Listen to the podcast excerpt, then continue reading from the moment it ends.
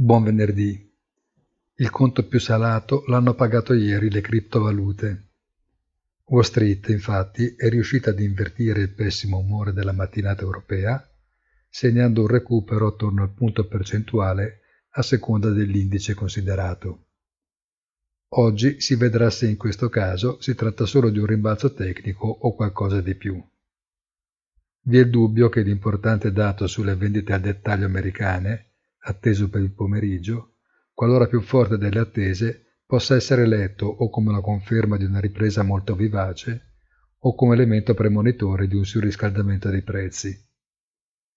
Visto che le richieste di sussidi alla disoccupazione maggiori rispetto alle previsioni hanno contribuito ieri a ridurre le pressioni sui tassi di interesse e a rasserenare il mercato, forse ci sarebbe da sperare in una delusione sul ritmo atteso delle spese di consumo.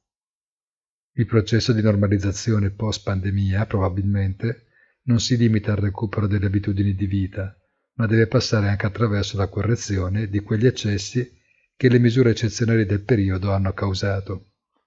Buon fine settimana a tutti e come sempre nel tardo pomeriggio appuntamento sul nostro sito easy-finance.it con il punto della settimana.